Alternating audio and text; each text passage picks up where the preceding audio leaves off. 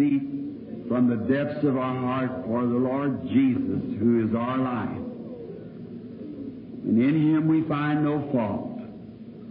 But we find in ourselves fault when we look into His life and examine ours by His. We pray that you forgive us. We ask tonight that you'll meet with us. You promised that wherever two or more would meet together, that you would be in the midst, and if we would ask anything, that it would be granted. Father, our our motive and our objective tonight and our longing in our heart is to see Christ glorified. So we pray that our efforts tonight will be, as they continue, to bring people to a living faith in a living God. That a God that is not dead, but is alive forevermore. We pray, Father, that you'll stir our souls tonight with thy presence. Through Jesus Christ, we ask it in his name. Amen. You may be seated.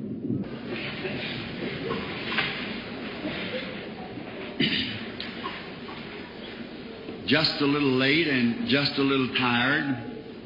I've been going since Christmas without any let up, so I'm pretty tired. I was glad tonight to see Brother Joseph Boze, who I've been looking to see for some time, returning from the fields uh, across the sea. And uh, sorry to say tonight that our precious brother and friend here, Brother Tommy Hicks, is leaving us tonight for or tomorrow morning for Canada to have a meeting. I tried to get him to come out and preach for me tonight because I was so tired, or either have the prayer line. He, he backed up on me, so and he said the next time, the next time, and, and he keeps telling me that.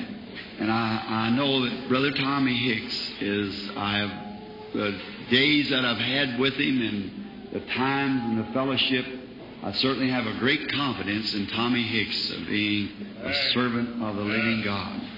A great masterpiece that I don't believe that there would be anybody could say anything against the leading of the Holy Spirit to Brother Hicks. Or he was just uh, one day when he, you heard of his message going to Argentina and he didn't even have the money to go, but the Lord sent him and oh, you know about the meeting. And a person that can yield to God like that, you know, God can only use what part of you you yield to Him. You see, as I said, I believe one day somewhere, I talk so much in different places and mornings and afternoon meetings and what more. Um, but I said this that God can use what you yield, like Samson. Samson would not yield his heart to God, he gave that to Delilah. But he gave his strength to God, and God could only use his strength, that's all. But if a fellow could only yield his complete being to God, uh, that's it. If you can yield your your body, God will use your body. If you can yield your mind, your heart, whatever it is, God will use what you give to Him to use with. He's seeking to find somebody that He can find yielded like that. God be with you, Brother Tommy. Give you a great, great success. We'll pray for you in your services there. And I'll be in Canada too in a few days, but up in the other give you a great success and safe journey. We, thank you. And same to you, Brother Tommy. We uh, had a great time this morning in fellowship around the table of God this morning at, uh, where we asked the blessing and had a ministerial breakfast. The first time I've been privileged to meet the ministerial group of this, this city. I certainly found some great men, great servants of Christ with great hearts reaching out for God. And I trust that we'll sometime can get back where you have a full place all together in a big fellowship meeting and, and have a great meeting uh, all together here in Chicago. Now, there was uh, last evening, I think we was praying for the sick, and Sunday afternoon I preached on the subject of Abraham and his seed after him. Last night I preached on the subject of the greatest news flash that ever struck the world in history. And tonight, if you will turn in the scriptures, if you care to, to Matthew the 11th chapter and the 6th verse, I'll read these words.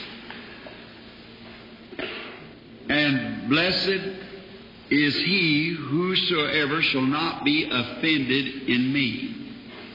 I'm going to call this subject the forgotten beatitude. We are all acquainted with the beatitudes. Over in the the book of Matthew, the fifth chapter, Jesus uh, taught the Beatitudes when he taken the people and went up on the mount just before the beginning or just as his ministry started. He became their leader. And he went up and taught the Beatitudes and began, uh, you've heard him say them of old time, but I say unto you, and so forth. Now, Jesus was a perfect type of, or Moses was a type of Jesus. Jesus is antitype of Moses. Moses was a, a prophet.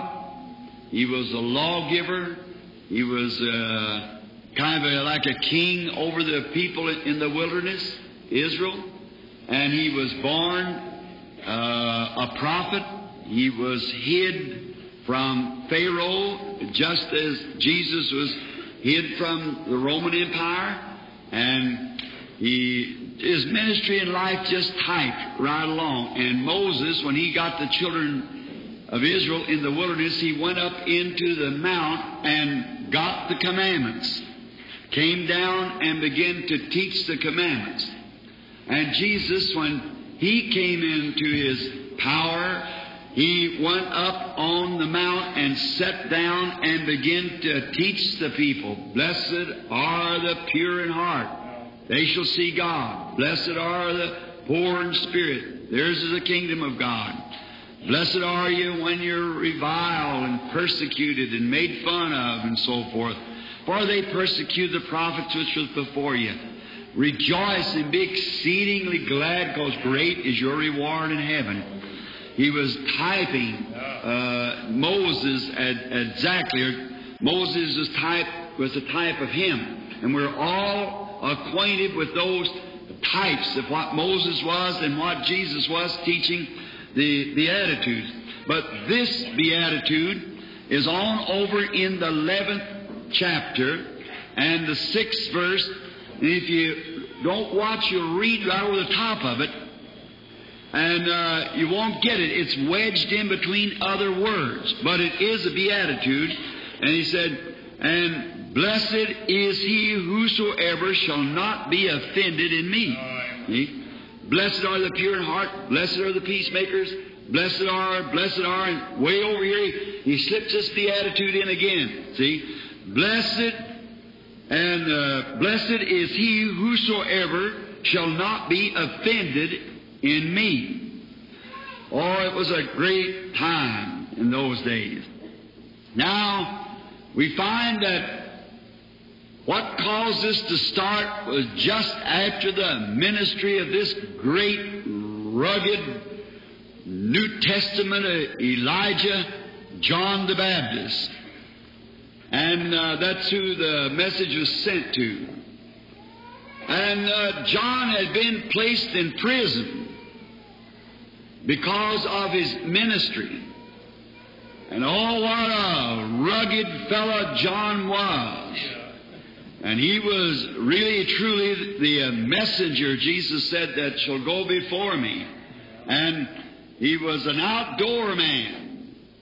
And how, when they caught him, he was perfectly like Elijah, who his spirit was anointed. He was anointed Elijah of the New Testament. How that Elijah was a, a kind of a man that didn't like the way Jezebel, immoral women lived, and John the same thing. And Elijah lived in the wilderness, John the same thing. Uh, John was a kind of stood by alone, just like Elijah did, and that great rugged man from the wilderness, and then had him down in an old musty, wet, damp jail. That must have been a horrible experience for John. A man that had been free out in the wilderness, having his meat with the locusts and honey and the wilderness journey out there where he could kill what he eat or take what he wanted out of the wilderness, and now he's down in a little old musty, dirty jail. Perhaps dark in a dungeon somewhere because that uh, wife Jezebel of uh, Herodias had had him thrown in there because it, he had told him that it wasn't right for him to take Herod to take his brother Philip's wife and live with her. It wasn't lawful for him to do it. And John was one of those men that did not hold back any punches.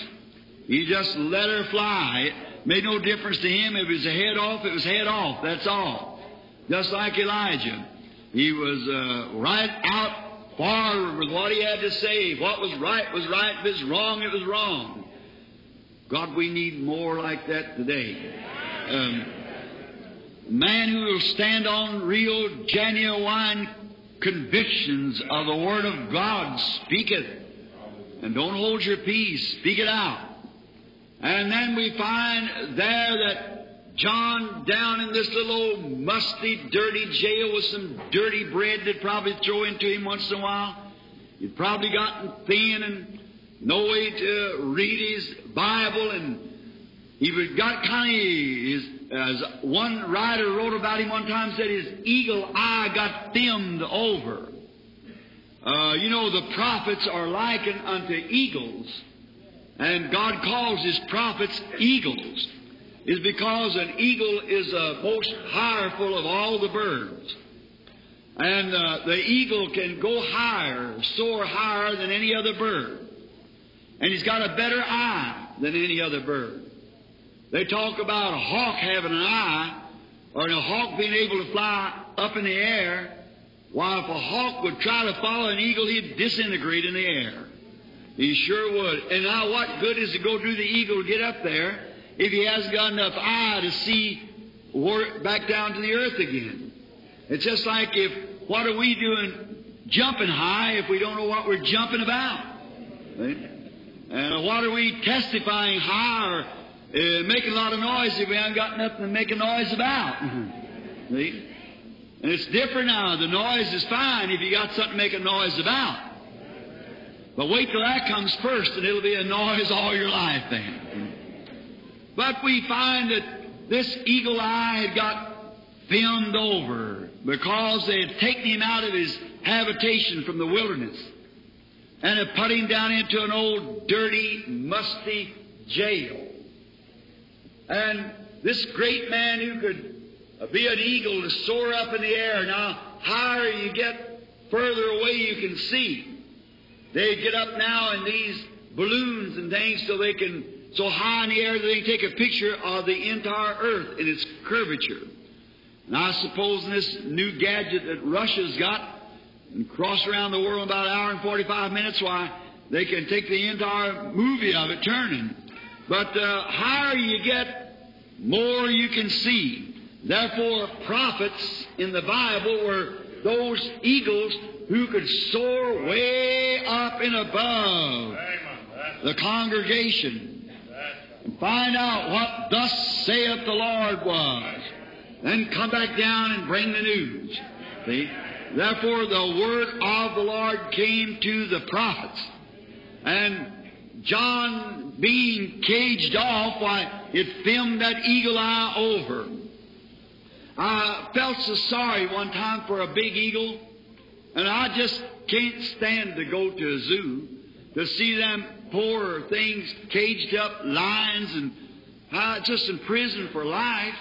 And um, little Sarah and I, one time at the Cincinnati Zoo over here, was walking around, and Mother was uh, getting our dinner ready. We was up with the children up there. They like to take the little boat rides and see the monkeys and what more. So we were walking around while Mother was fixing the dinner. And I heard a noise, and I went down to the bottom of the hill to see what it was, and it just caught a big eagle, and it put him in a cage. And I looked at that poor fellow there, and he was bleeding all over his head, and the feathers is all beat off his head and off the ends of his wings. And I watched the big fellow walk across there. Then here he come trying to take off like the eagle does, and hit his head against those bars and knock him backwards and fall on the floor and lay there and roll those big eyes around and look up like that and get back again. And here he'd come and hit against some bars again and blood and feathers knocked out of him and he'd lay on his back and roll those big eyes and look up. Why? He was a heavenly bird. He was looking up to where he ought to be. But some cunning device it is a man that put him in a cage. I thought that was the most horrible, pitiful sight. I'd have bought that eagle if I'd if I'd had to take up my first offering to to bought that eagle, to turned him loose. I thought that poor fella. I thought, my, that ain't awful, that born to be a heaven soaring bird, and here he is by the is the man all caged up, and he's just beating his brains out, but he's caged. I thought that's the most horrible sight I ever seen. Then I turned around to walk away and I thought, yes, that's a horrible sight, but I've seen something more horrible than that. To see man and women who are born to be sons and daughters of God caged in some kind of a cage. When they look up and know there's a God of heaven, know that He's a great healer and a great master and a great Savior, and then put in some kind of an ecclesiastical cage where they just beat their brains out with all kinds of societies and everything else and never be able to get out of the cage. That's a pitiful condition. Tell them all about a great God that was and build them up under expectations, then knock the whole thing out from under him. He died and put in the tomb, and that's all of it. He's not like he used to be. That's a pitiful sight. To see people, men and women, who are born to be children of God and be caged into such things as that. John, his eagle eye, truly had filmed over. And John was become weary. He and uh, Elijah was a great deal alike because the same spirit was up on the uh, different man. See, God never takes his spirit, he just takes his man. God took Elijah, took Elijah's spirit and put on Elisha, then he took it off of Elisha and put it on John and promised to put it on again just at the end time.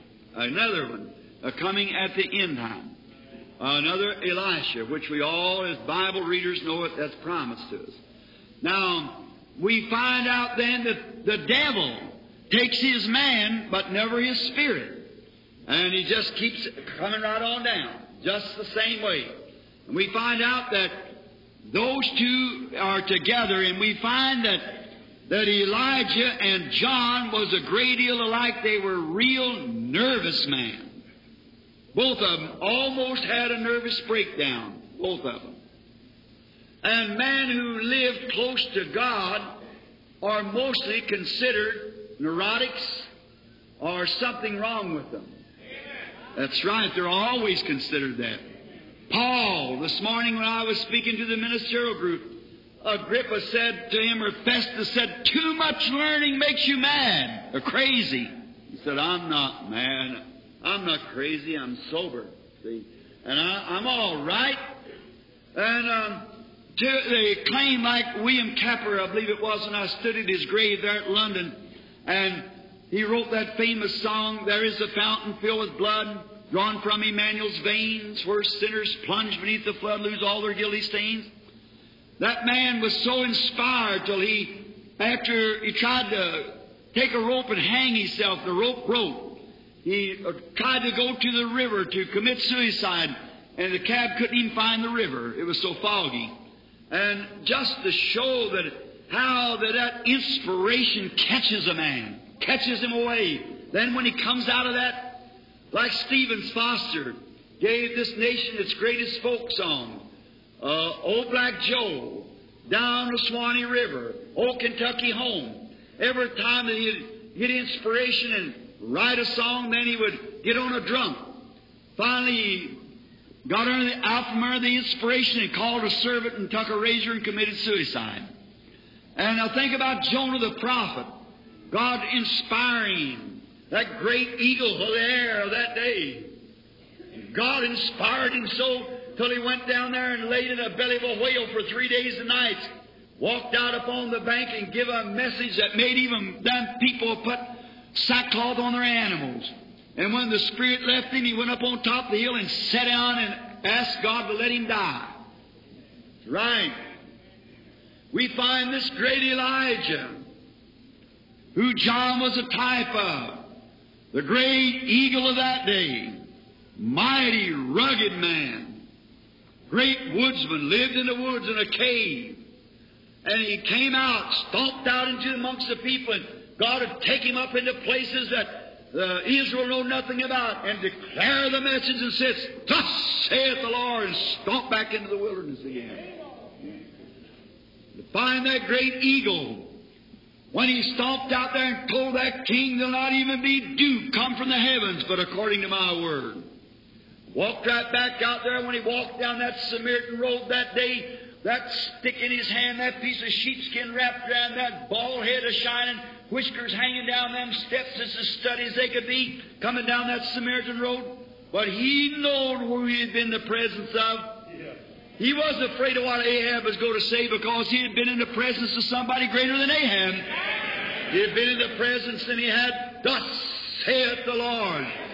Those old eyes set back there, those wrinkles was looking right toward the sky. He's walking steady because he knew he had, Thus saith the Lord. Oh, he was the eagle. Went up on top of the mountain and looked at the brook there until it went dry and went back down there and called a, a meeting. When God gave him a vision, went up on top of the mountain and said, Let's prove who's God. Let's see who's God. If he ever was God, he's still God. That's right. Oh, I like them eagles. yes, sir. Went up on there and said, if he, let's prove God. And he said, call the way that God told him the vision. He said, you take a bullock and, and I'll take a bullock and you call on Balaam and I'll call on God. And every which one answers before let him be God. And while he was so certain of himself, so certain of his vision, while they were calling on Balaam all morning and cutting themselves and screaming and jumping, he walked around and said, Say, maybe you better holler a little more. Maybe he's pursuing, or maybe he's taking a nap. Mm-hmm. Oh, he knowed where he was standing. It was. But after he had proved God, his eagle eye become filmed. And when Jezebel threatened that she would kill him, he run out into the wilderness. God found his servant laying under a juniper tree, running after he had proved God to be God. Nervous, upset. When you go up in those spheres it does something to the human heart, when you come down, you, you can't explain it. It takes you somewhere there's no need of trying to talk about it. Visions and so forth that tear you to pieces. You can't tell the other people, they don't understand it. They've never been there, so how would you know about it? So it tears them to pieces.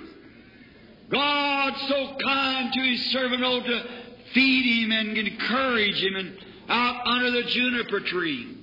But after he had had such confidence in Jehovah, so sure that he could walk up before the king and said, Not even dew will fall, but according to my word. Stomped right out of the king's palace, anointed. Then he had a vision of what to do. Then he went right out there on that mountain and took and called down fire out of the heaven, proving he was God. Then called rain down out of the heavens on the same day. Then killed 400 men. Priests, pagan priests, cut their heads off. And then run. When the vision left him, nervous, sitting out there said, I'm no better than the rest of my fathers. I'm no more than any other prophets. Now, Lord, take my life. I'm the only ones left. I'm the only ones preaching the right gospel. So just take my life. Let me go. They get all frustrated like that. God said, no, I, I got I got seven hundred thousand more that had never bowed their knee to Balaam yet. See, said I. That's all right, Elijah. You're doing a great work, but I, I still got another bunch. See, that you don't know yet. But take my life. I'm no more than my father's was. Prophets before me. Let me die. You're John. A whole lot like him. Laying down here in prison. Mustering out. After he had stood on the banks of the Jordan. Come out of the wilderness. Received the Holy Ghost in his mother's womb three months before he was born. Certainly did. How? When he first heard the name of Jesus Christ. When Mary come up there and she had uh, not yet, she'd never felt nothing. The angel had just overshadowed her. The Holy Spirit had told her she took off to Judea. And she was uh, told Elizabeth that she was uh, going to be mother. And said, uh, God uh, has overshadowed me, and I'm going to have a child. And said, I call his name Jesus. And little John was six months already. Elizabeth was in her motherhood, pregnancy, and she had not yet even felt life. And so while she was standing looking at Mary's face, and Mary telling her what the Holy Ghost said was going to happen, and had told about the experience that she had had. An old woman had conceived, and then our husband is stricken dumb. And while standing there, she said, I, I should go to have a son and call his name Jesus. And as soon as that precious, glorious name of Jesus was spoke first in the human lip, a little dead baby laying in his womb jump and come to life and receive the Holy Ghost in the mother's womb. Said, Whence comes the mother of my Lord? For as soon as thy salutation come to my ears, my baby leaped in the womb for joy. And the Bible said he was born from his mother's womb full of the Holy Ghost. A man called of God. Come out into the wilderness at nine years old, no education. Took off into the wilderness as a woodsman. At 30 years old, he came out of the wilderness preaching such a message of a coming Messiah that he shook the regions. And he wasn't afraid of the doctrine of the Pharisees. Said, said, you snakes in the grass, don't you come around here saying we have Abraham to our father. You generation of vipers. Who's warned you to flee from the wrath to come? Oh my. You was rough. I'm telling you of a Messiah that's coming with a fan in his hand. Amen. He'll thoroughly purge his floor, he'll take his wheat to the garner, and he'll burn the chaff with unquenchable fire. You know what he was talking about? Now, but when this Messiah finally came, when Messiah finally came and John had the honor of baptizing him, he came just, just exactly right. All the signs was right. He showed the Messiah sign, and John knew that, that he was a Messiah. That's the Messiah, there's no doubt about it. John said, I saw that pillar of fire light coming down upon him in the form of a dove, a voice speaking from that pillar of light, saying, This is my beloved Son, in whom I am pleased to dwell in. He knew that was the Messiah. John said, I didn't know him, but he is in the wilderness, said for me to go baptize with water, said, Upon whom thou shalt see the Spirit descending and remaining on. He's the one that'll baptize with the Holy Ghost and fire. And I'm sure this is him. So he blasted it out. But when trouble set in, Jesus come and showed the Messiah that he was Messiah, but then something went wrong. John had introduced the Messiah with a fan in his hand going to burn up the chaff, but he found out the works of Jesus, he was meek and lowly. So it wearied him. He didn't know, he didn't know what to say. He, uh, he thought, now there's something wrong here somewhere. Seemed he had, he had believed the wrong thing. It seemed like it wasn't working right. And there's many times that we think too that it isn't working right. But it's working right. As long as we know that He's here, what difference does it make? It's working right. Maybe it ain't working according to the way we think it ought to work, but it's working according to the way God wants it to work. You say, well, John thought, well, now, I introduced a Messiah that had his fan in his hand. He's going to purge the floors and take his wheat to the garner. And I uh, told him the axe is laid to the root of the tree, and he's going to take all the trash and burn it up. And here he is, instead of a great, mighty man like that, here he comes meek and low. Something must have went wrong somewhere, he said. No doubt, but something's wrong somewhere. He thought it wasn't right. He become dismayed like many of us do. When we see things going on that it isn't what we think is just right, we become dismayed. Don't be weary. It'll be all right. The devil got a hold of him in there. The devil thought, now I've got him in the jail now. I've put him in jail, so I'll rough him up right good while I got him in there. God isn't using right now. I've got him in jail, so I'll just put every kind of a blanket over him I can.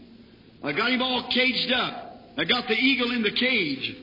So I'll, I'll just, I'll just make him wish he had never preached the gospel.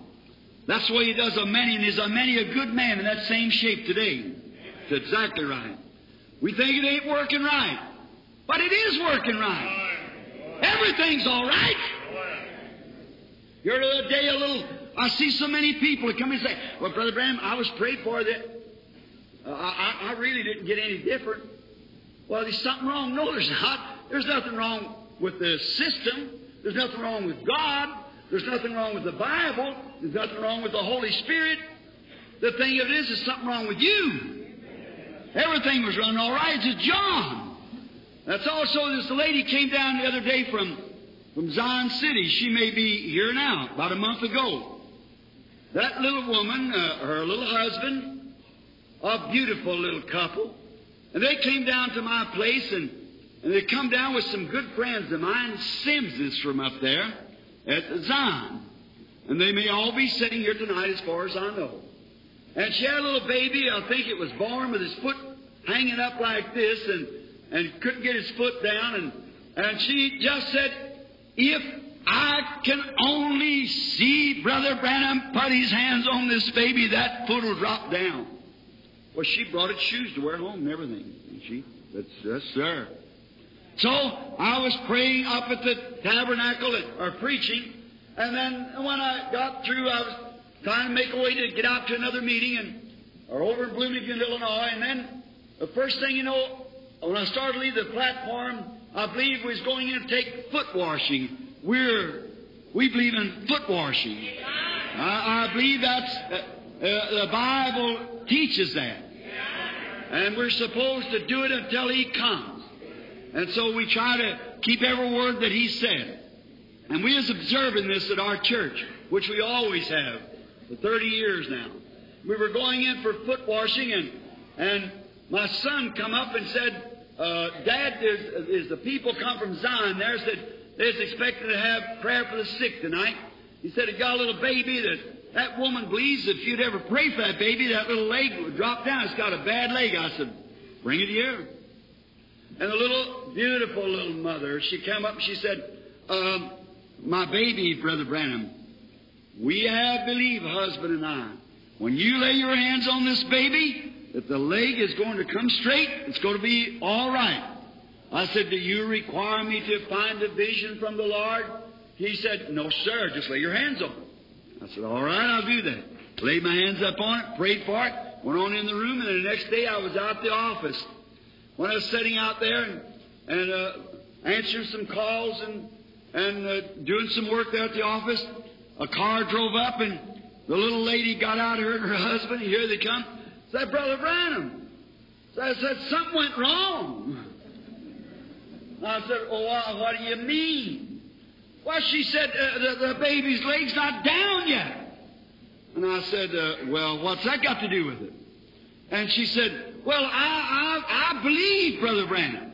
I believe if you'd ever lay your hands on my baby, that God would heal it. That I believed it. And said, something went wrong somewhere.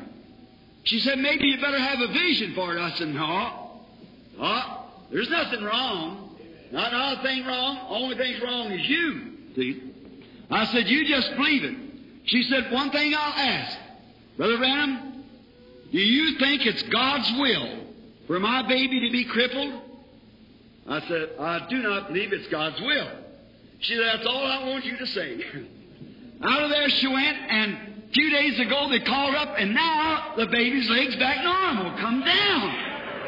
See, we just get frustrated, that's all. Everything's running all right. Everything's just according to time. So we find out here that the devil tries to make the people believe or disbelieve. So the devil's trying to get John to disbelieve that he was the Messiah. So he got two of his disciples together and he sent them out. So now you go out and find wherever he's preaching. And when you do, you go out and ask him, have I been wrong? Could you imagine that? Could, could I, could I have been wrong? Is he really the same one? I know the sign was right. I've seen the Messiah sign. I know that was right. But, but this meek and lowly and all this, I, I don't get it. it don't, I can't figure it up. I can't make an ends meet with it. You're not supposed to make ends meet. If I could tell you the whole thing and you know it all and I know it all, it would no more be faith. Anything that I can perfectly explain is not faith anymore. By faith are you saved. By faith are you healed. You just believe it. You can't explain it. You just believe it. So he said, You go and ask John or ask him if we should look for another. It was my as my faith, my confidence, and my, my I saw that Messiah sign over him. And, and have I been wrong? Have, have I been mixed up? Now, uh, something went wrong? Now, when these disciples came to Jesus with this great prophet's message, uh, Jesus never said to them, um, now, I'll tell you what I'll do. I'll send you back some literature to give to John, how to be happy in jail. no, he never said that. He didn't, uh, he didn't say, I'll, uh, I'll give you a book on patience. and, you tell, and you tell John how to be a, a, a patient while he's in jail. Uh, it's, a, it's a good thing. He's in jail. I hate to see him in jail, but I'll tell him how, how to do it, well, just to be happy. No, he never said that. You know what he said? He said, just stay till this afternoon's meeting. Just stay over. Then you can leave after that. Just watch this afternoon's meeting. And after Jesus had the meeting, I'd imagine those disciples of John sitting there watching every move he made. Because John had told them what that Messiah was and told them what it was, and these were his disciples. And they begin to see what has taken place. So then, after the service is over, then when the two disciples went back to meet John, he said, Go tell John, the lame walk, the blind see, the deaf hear, and all that comes to the meeting is poor. All the, the poor people's got the gospel preached to them. And tell, uh, tell John not to be scared, not to think anything different. I'm right on schedule. Everything's running right. Everything's all right. I'm right on schedule. Go tell him there's a healing service going on. The poor's got the gospel preached. The power of God's moving among them. I'm right on schedule. Don't pay attention to nothing else. I'm right on schedule. Oh, my. And blessed is he who is not offended in me. Now, don't be offended. I believe there's more people offended in Jesus than any other person that ever lived on earth. They get offended too quick. Jesus now in this uh, misplaced beatitude slipped over there so we could get it tonight. Why, he said, Blessed is he who is not offended in me. Don't be offended in me no more. It takes place. I'm everything's working right on schedule, so you just just go ahead and believe it. That's all. Everything's all right. Just go ahead and believe it. You know, there, Jesus didn't rebuke John for that. He didn't say, Well, I'm ashamed of my apostle. I'm ashamed of my prophet. No, he never said that. He didn't say, he didn't say, What's the world going to say about this? When you come preaching, oh, such a great Messiah and such a great Messiah, and then you stand out to ask if I'm the Messiah. He never rebuked him. But when John said the worst thing that he could say to Jesus, Jesus said the best thing that John ever had said about him. Yes. Jesus, John said, Go see if he is that one. And after they left, Jesus said to them, He said after the disciples of John left, said, What did you go out in the wilderness to see?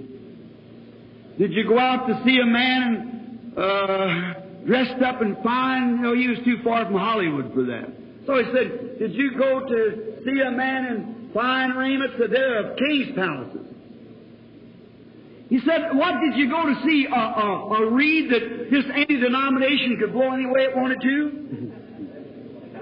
oh, certainly didn't.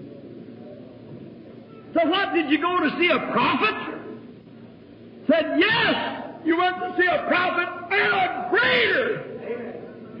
He's more than a prophet. Said, This is that Elias. This is that one that's sped by the prophet. I send my messenger before my face. Said, Verily I say to you, there's never been a man born of a woman as great as John the Baptist. He never condemned him. He knew that he was anointed with the spirit of Elijah, and that spirit was on him. That's what did it. He knew everything was running all right. Everything was running according to schedule. John, why was he greater than than all the prophets. Now, if you're spiritual, you'll catch something. Why was he the greatest? All the other prophets had spoke of the Messiah. But John introduced him. He was the one that presented him. So will it be in the end time. Everything's running according to schedule. Don't be offended. Just believe. Today the churches are offended in Him. The churches are offended. The people are offended. They're all frustrated. They don't know what to think. Mental telepathy, something else. No, no don't be offended. Our message last Sunday was trying to show you what God did to Abraham and to his seed after him. And we found out at every junction he taken Abraham, he took his seed. Through justification, through sanctification, through the baptism of the Holy Ghost, through the placing of a Son, and then God came in human flesh. Turned his back to Sarah hit and told what she was thinking in her heart. Don't get scared. He's right on schedule. He's here. Don't be offended in him. Blessed are they who is not offended in me. Sure to speak tonight, he'd say the same thing. He's right on schedule. The prophet said there'd be a time that would be not day nor night, but in the evening time it shall be light. He's right on schedule. He's done come through justification, Luther age, sanctification, Wesley age, Pentecostal age, done placed His gifts into the church, and now appeared to us in our flesh. As Jesus said He would. Don't be offended at Him. He's right on time. John, get out of jail. Get out of that organization that don't believe in it. Pull the feathers back off your eyes. You're a free man if you believe it.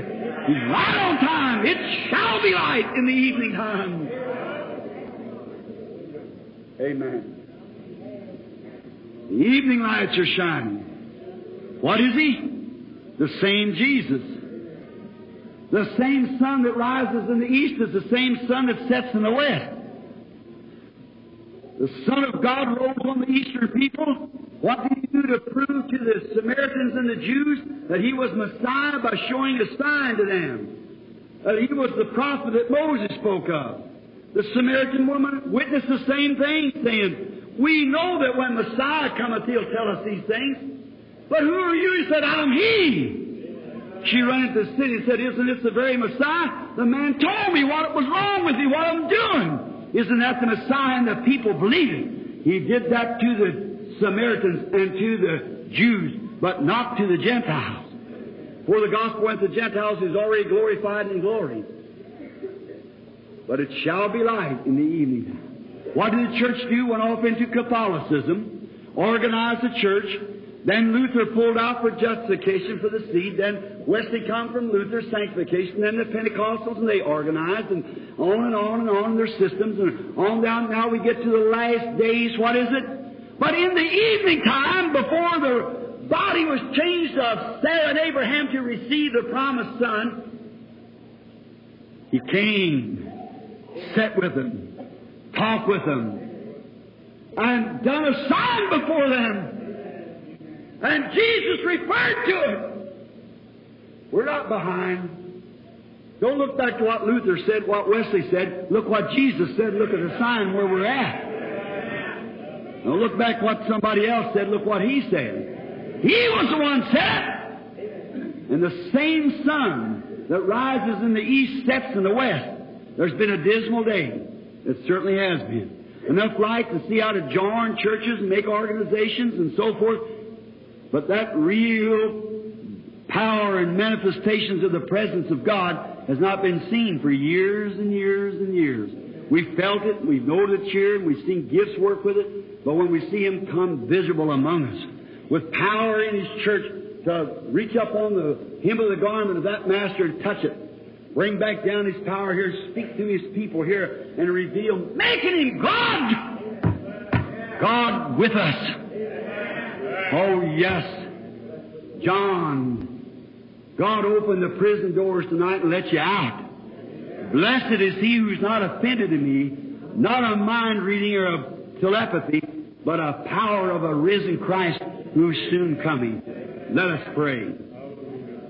Dear God, as the evening lights are shining, it puts the eyes of many out, but others are using it to walk in. I pray, God, that tonight that you will give the evening lights again into the, this evening people. And may they see the power of your resurrection. For you said yourself that the works that I do shall you also. And we wonder what works that you did. Then we find in John, the fifth chapter, the nineteenth verse, that you said, I do nothing until I see the Father doing it first. And then you promised that. We know it's true. Now for once more, Lord. And then it's complete. And may many of the Johns that shut up today in prison find men and women that know you as their Savior and they've been wondering, oh God, may they see that you're right on schedule, you're right on time. Granted, we ask in Jesus' name, Amen. Now, just before we have our altar call, I was just a little late tonight. I thought last night I preached. I'm going to tell Billy I sure made it tonight. He told me I couldn't preach less than an hour and a half, but I sure got it out that time with the help of the Lord. Now, I believe we give out prayer cards yesterday, or did he give out any today, or what was that one, one to a hundred? I believe he gave out yesterday, wasn't it? What was that? A's. A's. All right. Where did we start? We went. We started from one yesterday, didn't we? One. Well, let's start from the back of them. Let's take Let's start and get about just a few up here because our time. Let's start from 80. How many's never been in one of the meetings before? Raise your hand. Let's look at there. Half the meeting. If Jesus Christ, how many knows that Jesus Christ has already healed the sick, already saved the lost? Now, He couldn't save you or heal you. He'd just tell you He's already done it, and you'd have to believe it. But He promised that the works that He did would we do also, especially in this evening time? How many knows that, believes that's the truth? Does it say He's the same yesterday, today, and forever? He certainly is the same yesterday, today, and forever. All right? If He is, then may He act that way. Now, all you in the prayer line staying there, that's as strange to me that you know that I don't know nothing about you. Raise up your hand. All that know. Every one of you. Or all out there, you people that hasn't got a prayer card, and you want to be healed, and you know I know nothing about you, raise up your hands. All the people. Every person in the building that knows that I know nothing about you, raise up your hands. Everyone. I don't think there's a person that I can see that I know.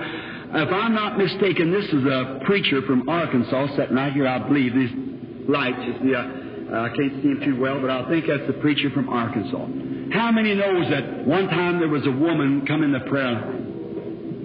There was a lady come into, she said in her heart, if I can only touch the border of that man's garment, I'll be made well. She had a blood issue. You remember that? And she slipped through the crowd and she touched about like that. Now you never felt that. And you know, Brother Tommy, the underneath garment of the Palestine and the big long robe. Uh, the robe wore underneath garment on account of the dust. The robe picked it up. Now, if she touched the border of that garment, went back out in the audience, and Jesus said, Who touched me? Now, that was the Son of God. Who touched me? And Peter rebuked him, and said, Well, oh, what, well, the people think there's something wrong with you there. Well, well everybody's touching you. You know, fellow, uh, highly reverent and so forth, you know, uh, Rabbi. He said, But I perceived that I got weak. How many know that virtue is strength? Strength went out of me. Somebody touched me. And he turned around kept looking over the audience until he found where it was at. And he said, told her about her blood issue had stopped because of her faith had saved her. Is that the truth? Amen. Well, now, is he tonight, you minister brethren, that we eat with this morning? This uh, brother here, I believe, is the brother. They talk about all the degrees he got in in, in a Baptist uh, school, doctor and PhD, and I don't know what all. Just telling us about it. But he had to forget it all, like Paul to know Christ. So then, um, but uh, the Scripture teaches us over in Hebrews that he's a high priest now that can be touched by the feeling of our infirmity. That's right. How many knows that to be so? Yes. Well, then, if he is the same yesterday, today, and forever, how would he act if you touched him?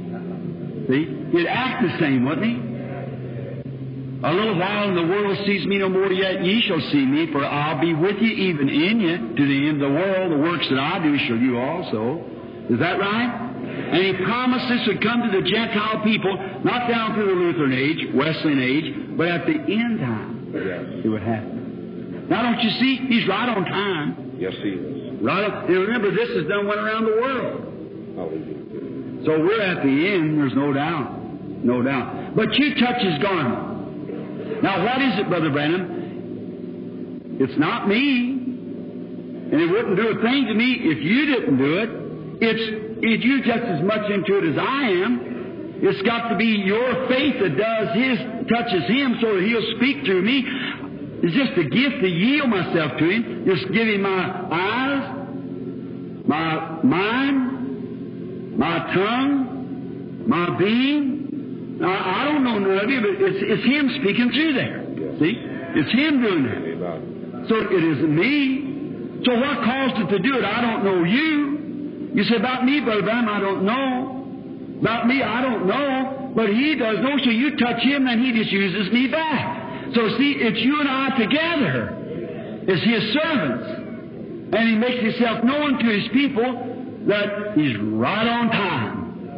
He's right with the schedule, just exactly. Just before the end time, when the evening lights would shine. Now, if he will do that, how many will love him and believe him and accept him? God bless you. Our Heavenly Father, the rest is in your hands. I commit myself in this audience to you. Just one case will prove it, Father. In the name of Jesus Christ, let it happen. Amen. Now be real reverent. Don't get up no more. Sit still. Be real reverent just a few moments. Now, one word from him will mean more than I could say in 50, 100 lifetimes. Just one word from him. Now, you out there now that don't have no prayer card or whatever you are, whatever your condition is, you just say, Oh great high priest, let me touch you. And Brother Branham don't know me, and then you turn him around to me and let him tell me uh, what I'm praying about. Let him tell me what's wrong with me. He don't know me or well, something that I'm thinking or doing or whatever it is. Let him tell me. I'll believe you. Because the Bible said that's just the way he would do. That's the way he did do. That's the way he will do. And you see, friends, if one time made Jesus feel weak, what would it do to me, a sinner? You'll never know until we beat the gate up there what what what the price is. But that's I'm not complaining. I'm thanking God. You see, just so that you'll understand. Well, days we come down and they give out prayer cards, and then along I pick up those prayer cards along down through the week of of picking out some here and some over here and down here, so it won't everybody won't rally for prayer card number one. So they, and then the boy, before he gives them out, he comes down and stands before the audience and mixes these cards up. Mixes them all up. I guess you see him do that. All right? Then he goes down, if you want one, to give you one. Then the boy can't say, well, now, uh, I give her number one. He don't know himself. He just passes it up. See, mixes up. Gives you, he might give you 10, and next one by side 95. So then somewhere along through the week, I keep, I'll call from 20 to 30 or from 50 to 90 or 90 back to 20 or somewhere along like that, wherever the Lord lays upon my heart, calls. that way, well then, uh, just wherever the Holy Spirit leads the call. It happens to be tonight, by that leading, this woman, a colored woman, me a white man. I'm a stranger to you. We do not know one another. This is our first time meeting. See now? Now, if the Holy Spirit still remains the Holy Spirit that was in Christ, is in us tonight, if that's the same Spirit, then He'll do the same work. If this is truly the Holy Spirit, then He'll do the work of the Holy Spirit. If He'll do the work of Jesus. And that way you can be sure then what He was back there, you know what He is now. So let's take St. John, the fourth chapter. There was, uh, when he being a Jew, met a Samaritan woman. And he talked to her a few minutes to catch her spirit. And then he told her uh, where her trouble was. And she said, Sir, I perceive you're a prophet. We know when the Messiah cometh, he'll tell us these things. And she said uh, uh, to him that, and he said, um, uh, I'm he that speaks to you. And she run into the city and said, Come see a man who's told me the things I've done. Isn't this the very Messiah? And all the people believed, and every one, Jesus never done it to one more person.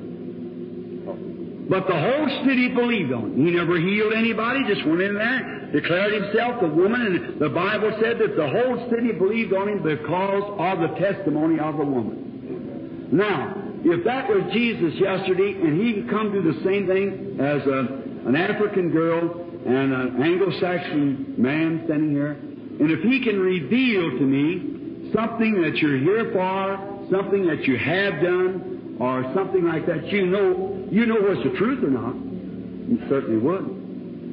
And then if he can tell you what has been, certainly he can tell you what will be. You believe that? All the colored people here, white too, and whatever and more, you believe that with all your heart? Uh, now, if any of you people don't believe this is the truth, and you believe it's psychology, I haven't got no PhD. You come here and do it yourself.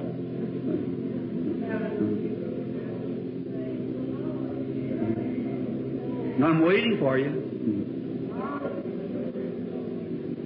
Then if you're afraid to come, accept it or keep still about it. I said that because I was led to do it. There's something going on that I, I know about.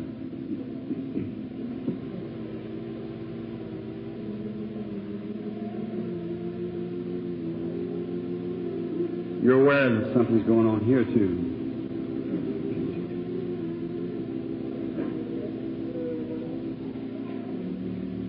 One of your troubles is nervousness.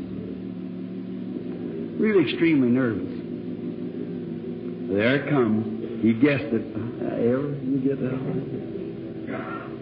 I could say somebody out there is nervous. Somebody, the Lord says something. But Who is that somebody? This is that somebody. Stand, just, she's a, got a nice spirit. Sister Nervous? You got trouble with your shoulder, too. That's right. You got heart trouble also. Is that right? You got a burden on your heart. Is that true? It's about a boy. Uh-huh. He's in an institution, hospital. You're praying about him. You may tell you who you are? Miss Richardson. Go believe. Hallelujah. Praise the name of the Lord. Hallelujah. Thank you, Jesus. Hallelujah. You'll never know what that does.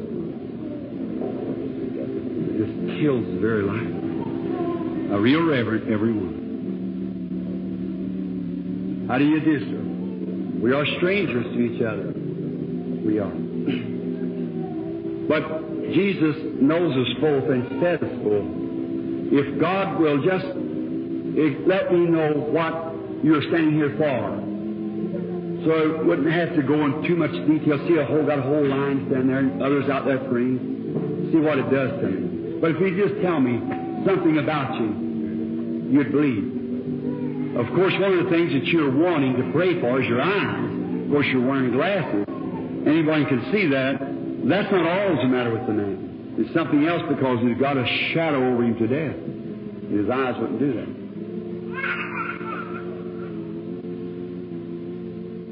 TB. Tuberculosis. You've had an operation for it. Wasn't successful. Hasn't done like it should have done. Is that right?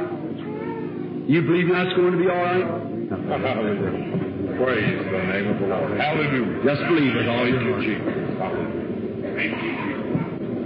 Would you believe that He is the Son of God and healed you?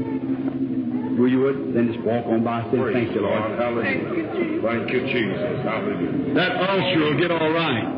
Praise God. Hallelujah. Praise the Lord. Hallelujah. I don't know you. We're strangers to one another.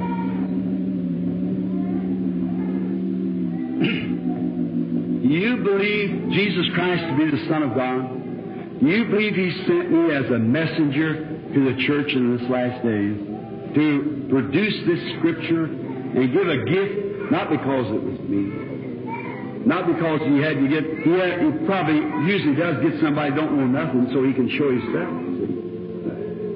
Do you believe that these things that I speak of is truth of the Scripture? She seems to be so full of sorrow is the reason I, I was talking to her now. Yes, it is. The first thing is for yourself. You've had a, an operation, and that was a female lady's trouble. Uh, clean out all the inside uh, uh, of the female organs was removed. But it, it backfired. It done something at just a moment. It's uh, the doc, it's ruptured. It ruptured and you had to return. You had to go back. But you're, you're, that ain't really your sorrow. Your sorrow is about a child. You're a child. And it's, uh, it's had some disease or something wrong. TB. And now it has some kind of a weak spells like. That's right. You got another one that you're bothered about, and it's got an ear trouble. That's right. Your name is Mrs. Smith. You don't believe the Lord. Hallelujah. Oh, hallelujah. Name of the Lord. Hallelujah. Thank Do you. believe? Amen. Have faith. Hallelujah. Just, just have faith. Believe. Um, how do you do, lady? We are strangers to each other. I I don't know you. As far as I know, I've never seen you in my life. And we just meet here for the first time. If I if I could do something for you and wouldn't do it, then I'd be a, I'd be a bad person. I'm not not ought to be standing behind the pulpit here as a minister.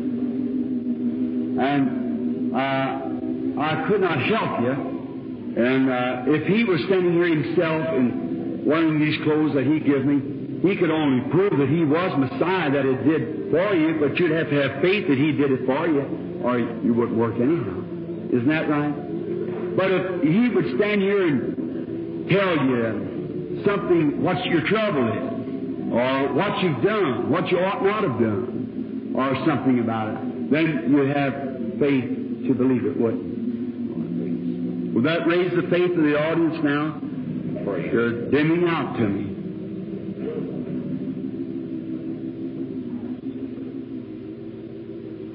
Well, you had an accident.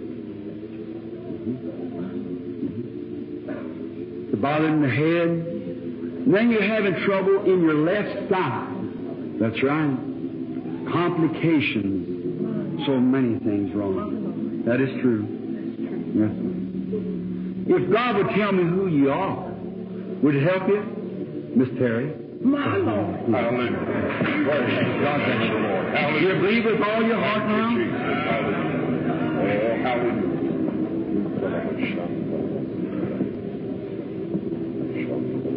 He heals heart trouble, doesn't he? You believe he does? Just go right here and thank you, dear God. Thank you. Praise the name the Lord. You believe he heals arthritis and makes people well? All right. Praise God. Hallelujah. Believe it with all Thank you, your heart. Jesus. God Praise the Lord. Hallelujah. Thank you, Jesus. A lady's trouble and heart trouble. You believe he'll make you well? Let's go right on the road rejoicing. Praise the name of the Lord. You're young to have a anemic condition, but you believe he transfuses blood? Oh, hallelujah. Go say thank you, Lord. Thank Go you, believe Jesus. it. Hallelujah. Praise there. Oh, you believe he heals it? Just go say thank you, Lord Jesus. You'll have to have an operation for that tumor, but you believe God will heal you with it? All right, let's go around your road. Saying, thank you, Lord. Come, come, lady. You believe he heals nervousness? All right, go on your road rejoicing, saying thank you, Lord. And what if we didn't say nothing to you? Would you believe me anyhow?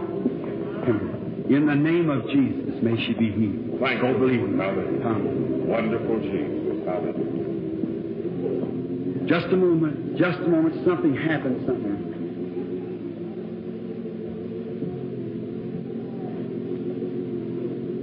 Did those people going by there was in the prayer line going back there? No, that might have been.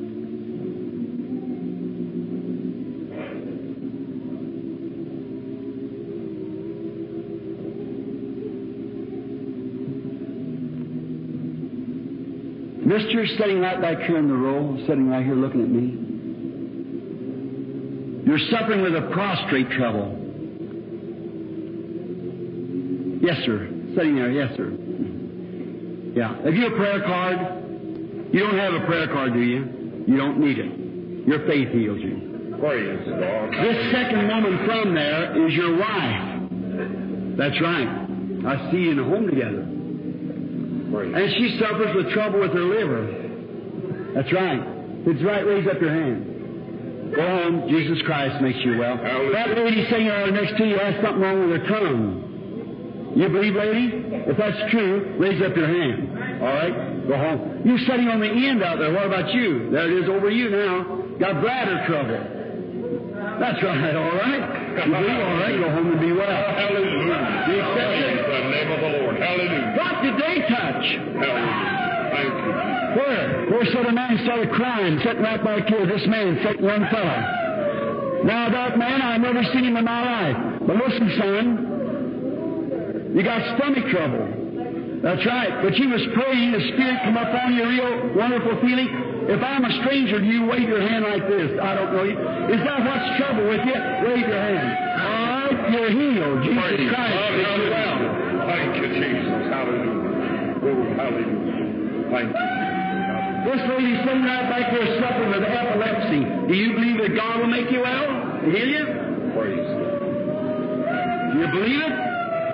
Thank you, He'll accept your healing? Them spells will leave you. And you won't have it anymore. Thank you, Lord. Believe it. Oh, hallelujah. The little lady sitting there looking at me on the side with her hand up like this, something wrong with her ankle. You believe that God will make you well? All right, you can have your healing. Praise God. Hallelujah. Thank you, Jesus. This lady standing here with your hand up. Ready for an operation, that old tumor, but God will take it out and make you well. You believe it? Praise God. Don't believe it.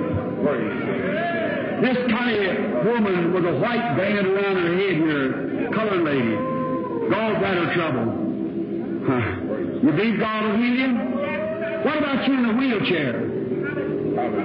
You believe me to be his prophet? You'll die sitting there. You have one chance to live, like the lepers was, and sat at the gate of Samaria. I cannot heal you, sister.